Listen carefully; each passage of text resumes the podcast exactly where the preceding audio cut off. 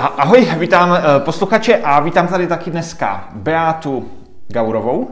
Ahoj. Která je, ty jsi z Bohumína, jsi manželka Taťka Gaury, který je tam pastor v Apoštolské církvi. Máte 3 dcery, které už jsou dospělé a které jste spolu vychovali a já jsem moc rád, že jsi přijala pozvání dneska tady si popovídat o tom, jaké to je být manželka pastora, protože minule jsem tady vlastně měl Myšu Toškou z církve bratrské a dneska to zase bude trošku jiné, že to bude v kontextu apoštolské církve a v kontextu samozřejmě tvojí rodiny, která je unikátní. Tak děkuji moc, že jsi přijala pozvání. Si tě úvodem zeptám, dělala jsi už někdy, nebo mluvila jsi už někde před lidmi o tom, jaké to je být manželkou pastora? Před lidmi asi ne, jako v nějakém takovém oficiálním rozhovoru ne, spíš možná v nějakých individuálních rozhovorech se mě někdo zeptal, jako jak něco děláme, nebo co děláme, jak žijeme, ale tak to ne. Takže dneska to bude poprvé. Určitě, jsem z toho patřičně nervózní. Ne, to vůbec nemusíš být. A tak na úvod se tě zeptám, co je pro tebe nejkrásnější, anebo a pak taky nejtěžší na tom být vlastně manželkou zaměstnance v církvi nebo pastora? No nezačínáš lehkými otázkami. Mám jako lehčí začít. Ne, dobré, v pohodě. Ono těch jako vždycky je víc, jako to nejde tak jako něco vypíchnout určitě nejvíc a i ty nejvěci se mění v průběhu života. Jakože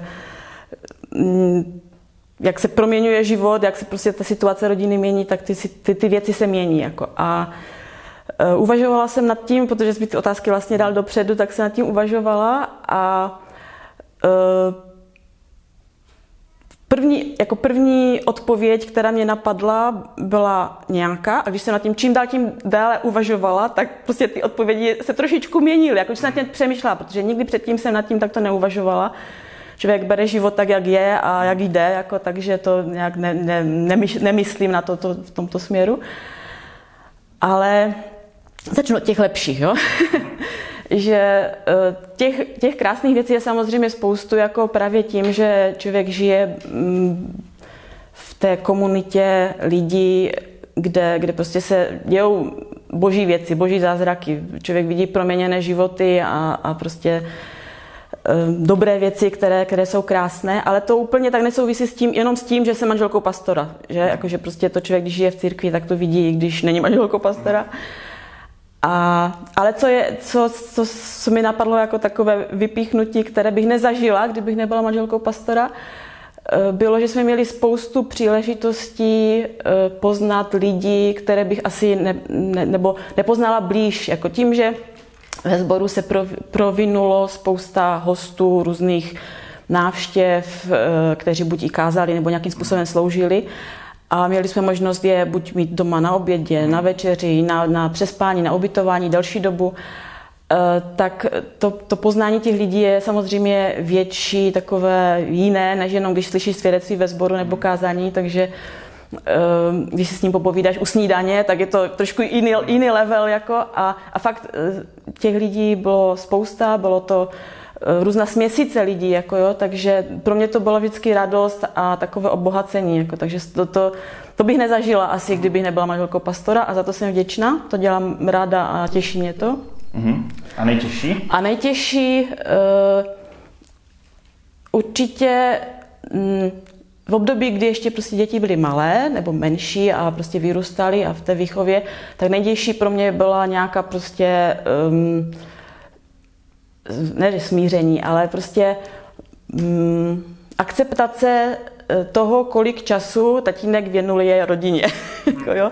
Že prostě toho, jako, já jsem to věděla jsem, jako prostě, jak to chodí, že prostě toho času, který věnuje sboru nebo prostě lidem, jiným lidem, je spoustu a jako akceptuju to, beru to, prostě patří to k té službě, ale někdy prostě na tom pro mě toho bylo moc, jako jo, že jsem to prostě někdy těžce nesla a potom něco někde bublalo, až to vybublalo, jakože prostě v nějaký konflikt, ale to už jako samozřejmě to bylo nějaké období, ale co opravdu je pro mě těžké, to je právě to, na co jsem přišla, když jsem nad tím začala uvažovat, co je opravdu pro mě těžké a o tom se jako i těžce mluví, tak jsem si říkala, začínáš takovou otázkou.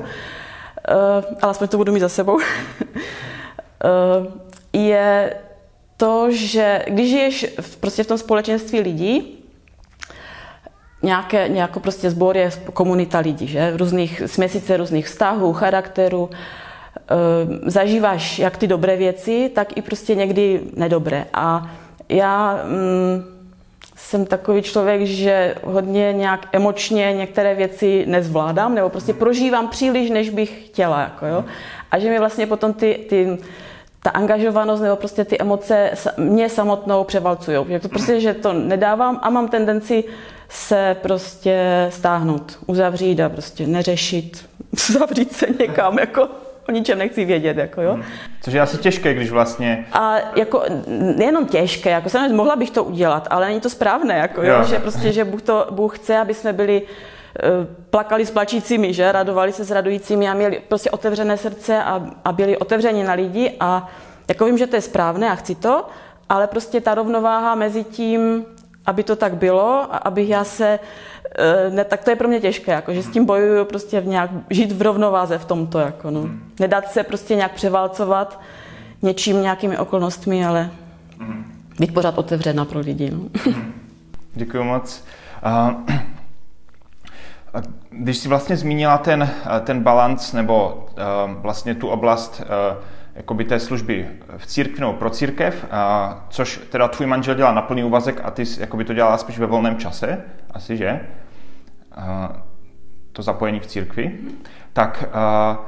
Tak jak jste si to třeba vyjasňovali, nebo jak jste o tom mluvili, nebo jakým způsobem vlastně jste nastavovali ten čas pro církev a pak čas pro rodinu, nebo pro volno, pro osobní život? Máte ohledně toho nějaké věci, ke kterým jste došli, ať už nějaké principy nebo zásady, anebo se to tak nějak jako přirozeně vyvíjelo?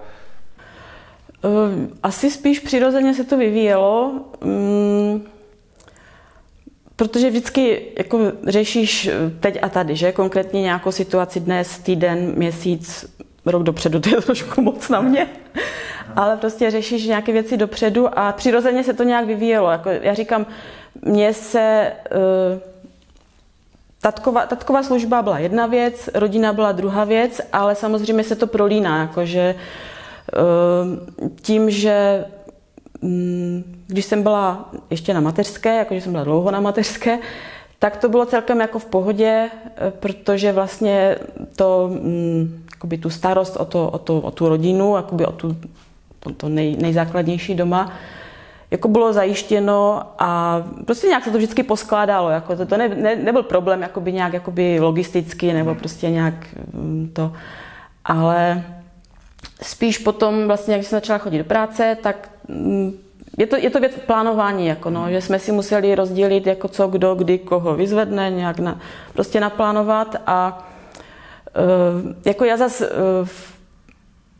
prostě v té církvi to zapojení není tak angažované, jak tatkovo. Samozřejmě to je jeho služba, jako já jsem jeho manželka, jako já mu ráda pomůžu, v čem je třeba, ale jako prostě je to jeho služba a moje místo je prostě být jeho manželkou, jako jo, že nejsem tak zapojená, jak on, takže to potom je určitá rovnováha potom i v té rodině, jako no. A setkala se s tím, že od tebe lidé měli nějaké očekávání, že jsi manželka pastora, takže budeš nějaké věci dělat, že je nějak zajistíš nebo tak? Prožívala jsi v tom nějaký takový jako napětí, že vlastně chceš být někým nebo žít život nějak a lidi v církvi čekají něco jiného?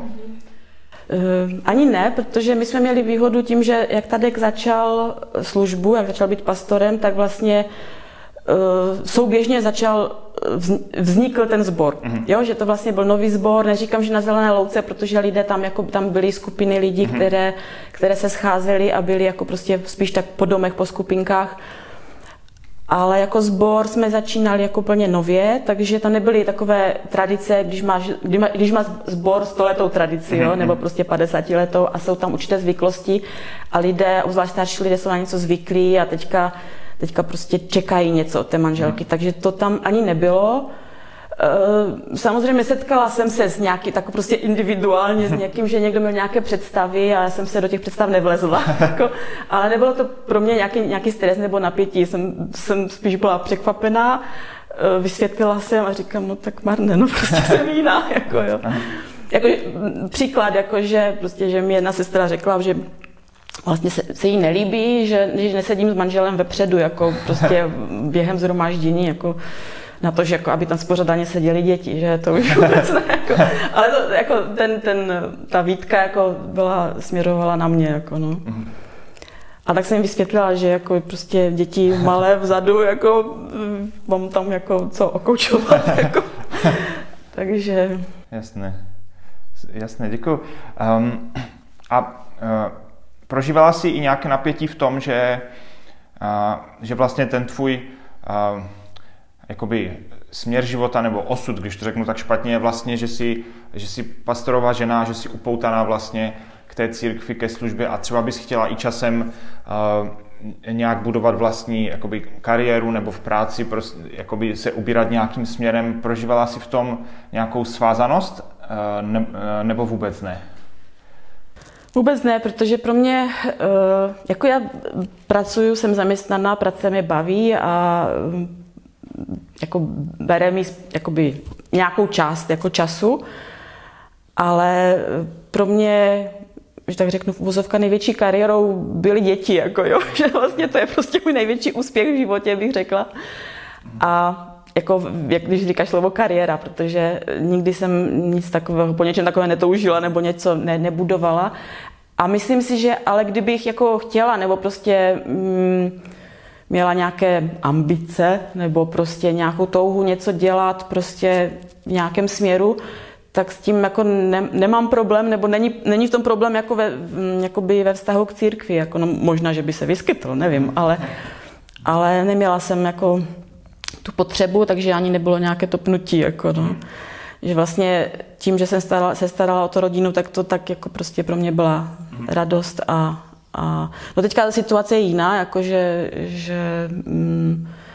vlastně pracuju, ale na zkrácený úvazek a zase vlastně ta moje péče z dětí se nějak plynule přesunula na rodiče, takže vlastně zase jsem tam víc, jako prostě mě to jakoby svazuje, ale je to prostě potřeba, takže to je potřeba, no. Ale jako neberu to, jako to svazuje, to je blbé slovo, jako prostě nemám možnost prostě někde dělat kariéru, ani netoužím, ani nechci, jako. Vím, co mám dělat, jako. Co je mým úkolem. To je hezké. Tvoje dcery znám, takže vím, že to je obrovský úspěch. Bože, děkuji. Měli jste v manželství nebo v rodině nějaká takové citlivá témata nebo konflikty, které byly způsobené tou manželovou rolí v církvi, že jste to třeba i jako celá rodina s dětmi řešili a jak jste se s tím popasovali a co bys případně dneska udělala jinak? Jestli byly ať už nějaké jedno téma nebo nějakých více momentů, kdy vlastně tady to způsobilo napětí, že vlastně běžná rodina jakoby chodí do církve a nějak tam je zapojená, ale vlastně vy z toho nemůžete utéct a teď spoustu i důrazů, i očekávání lidí, i nějaké to nastavení se vlastně točí kolem toho. Tak prožívali jste v tom nějaké napětí? Jako nic mě nenapadá takového konkrétního, kromě toho času, co jsem už zmínila, že to vlastně to bylo určité napětí, které jsem spíš prožívala jenom já. Děti si myslím, když byly malé, tak to tak ani nevnímali. Jako sice zpětně vlastně mi někteří jedinci říkali, jako že ano, ale jako tehdy jsme to tak ani, jako já jsem to, říkám, občas těžce nesla, že prostě tatínek někde nebyl, kde bych chtěla, aby byl, protože řešil něco v církvi. A takže to bylo takové něco, co způsobovalo to napětí. Nic jiného mě tak moc nenapadá. No a říkám, jako, jak jsme se s tím poprali, no já špatně. Já jsem přestala na nějakou dobu vždycky, jsem to v sobě tutlala, jo? Že jsem nekomunikovala, že jsem to prostě neřešila to průběžně a bublalo, až to prostě vystřelilo někde, kde jsem to sama nečekala, nebo prostě, že něco vybouchlo. A no, ale vlastně vzpomínám si právě dvě takové situace, kdy to prostě bylo takové hodně na hraně. A tehdy vlastně jako Taťka se jako taky zarazil, jako říká, no tak dobře, tak co budeme dělat, jak to budeme dělat, tak já přestanu sloužit v církvi, jako, tak si najdu nějakou jinou práci, budeme to dělat jinak. Jako. No, v tom okamžiku mě zarazilo, jako jsem říkala, ale to nechci. Jako, víš, jako, já jsem věděla, že prostě to je jeho místo, jeho služba, jako prostě, že on má pro to srdce a dělá to prostě. Chtěla jsem, aby tu službu dělal, víš, jako, že prostě to jsem říkala, tak to ne, jako to jsme přehnali. A tak jsme se snažili vždycky to nějak jako prostě řešit jako průběžně, že prostě si ten čas najít, ale prostě je to proces, no. Člověk se učí na chybách. A já vím, že jakoby každé manželství je jiné, ale když bys měla něco doporučit třeba manželkám, kazatelům nebo pastorům, kteří třeba začínají tu službu nebo taky tady řeší tady to napětí dlouhodobě, co bys třeba v tom udělala jinak, nebo co bys jim doporučovala, jak to řešit? Protože si myslím, že to jako je aktuální téma pro spoustu párů, kde jeden z nich pracuje v církvi, obvykle to bývá většinou ten manžel v českém kontextu. Tak jo, co bys jim poradila, nebo jak bys je povzbudila, nebo co si myslíš, že jako jaké způsoby řešení bys třeba? Já nevím, jestli já bych to dělala jinak, protože když jsi v tom, tak jako člověk dělá, co umí nejlíp, a jako když se modlíš a chceš žít s Bohem, tak i v tom okamžiku prostě no, uděláš chyby, ale i ta chyba je prostě krok, který tě někde může posunout, že? Ale co bych určitě doporučila, nepřestat mluvit, nepřestat komunikovat, protože já vím, že já jsem s tím, myslím, že jsem se už hodně posunula, ale jakože jsem s tím měla velký problém, že jsem dlouho věci v sobě dusila, aniž bych to řekla. Jako. A tady samozřejmě jsem si myslela, že to musí vědět, jakože přece co prožívám, jakože, že by to měl vědět a jakože to vidí, když žije ve stejném domě, že to musí vědět. No ale on to nevěděl, když já jsem to nemluvila. Jako. Takže prostě nepřestat komunikovat, jako ne tím, že prostě budu dennodenně prostě něco vyčítat a jakoby prostě něco se hádat kvůli věcem, ale prostě vynášet ty věci, mluvit o nich a řešit je. Jako.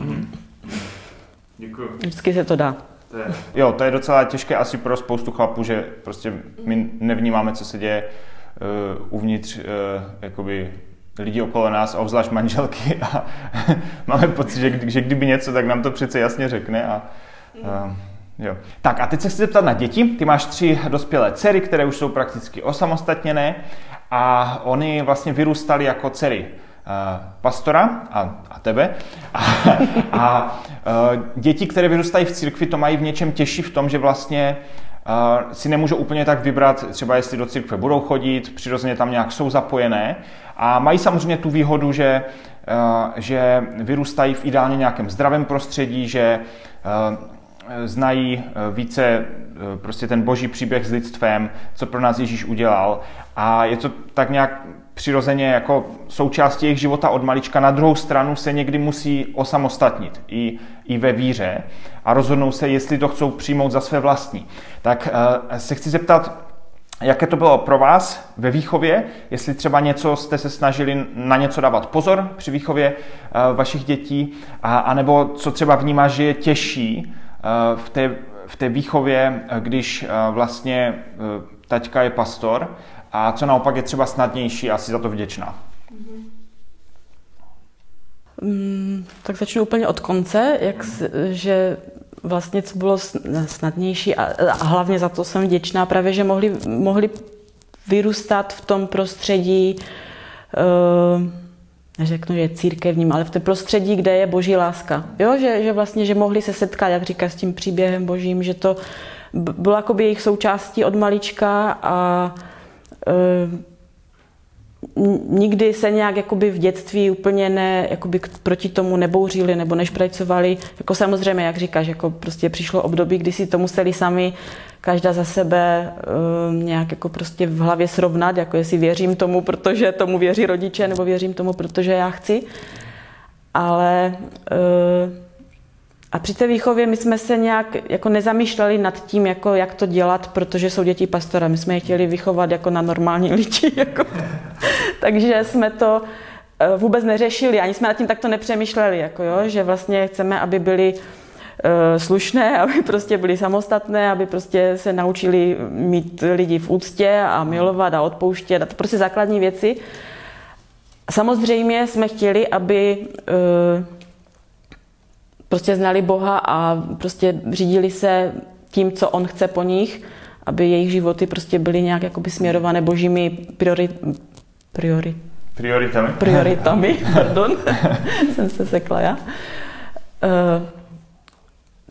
Takže v tom duchu jsme to směrovali, ale nějak jako, že by to bylo něco zvláštního než v jiných křesťanských rodinách, tak si myslím, že ne. Jako no. Říkám, jako to, co jsem říkala já jako na začátku, že pro mě bylo úžasné, kolik lidí jsme mohli mít doma, jako, takže si myslím, že i pro ně jako ta výhoda, že mohli spoustu lidí poznat, i mladých, i starších, jako prostě, že co asi není úplně jakoby standard jako prostě pro děti nebo mladé lidi, jako jo, že to bylo vlastně od prostě propuštěných vězdů a vězňů až pro nějaké prostě vedoucí z cizích zemí a tak jako no, že prostě mohli poznat spoustu lidí a s některýma se spřátelit a mít vztahy jako do teďka, že takže to je. Děkuju. A teď mám poslední otázku, nebo předposlední. Je něco, co třeba když posluchači nějak tak jakoby si snaží udělat nějaký třeba závěr z toho, nebo přemýšlet nad tím, co to pro ně znamená, je něco, co tobě osobně pomáhalo a pomáhá v průběhu těch let vlastně být vlastně věrná v tom, že prostě v životě jdeš za Kristem, že nezanevřeš na církev, na různé jako problémy, co se tam řeší, a že vlastně máš tu vytrvalost a takovou tu dlouhodobou prostě věrnost, že že jdeš za Kristem v životě, že si prostě buduješ rodinu. Co ti dává vlastně motivaci v tom dlouhodobě jakoby vydržet a jít pořád dál, i když jsou občas těžší časy nebo těžší chvíle, tak protože dneska spousta lidí velmi brzo vzdává, jo? Jako, že přijdou nějaké problémy, naštvou se na partnera, církev a vlastně to radši useknou, zavřou se do sebe a konec. Tak co bys doporučila druhým, anebo co tobě osobně vlastně dává takovou tu vytrvalost a věrnost?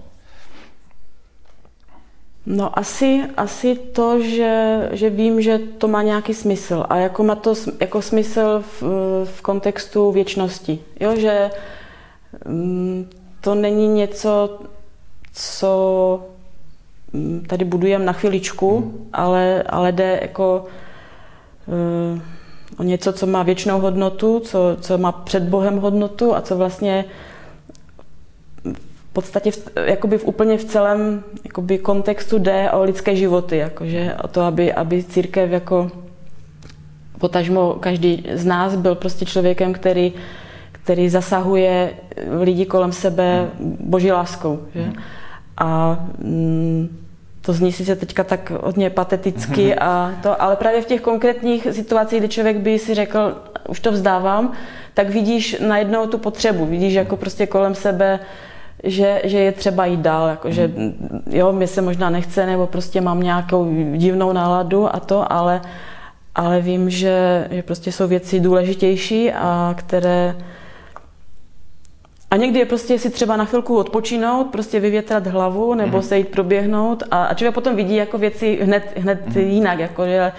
Že není to třeba hned prostě nějaký problém nebo nějakou prostě starost zveličovat do prostě celoživotního traumatu, ale prostě řešit to průběžně a odpouštět a jít dál. Děkuji moc.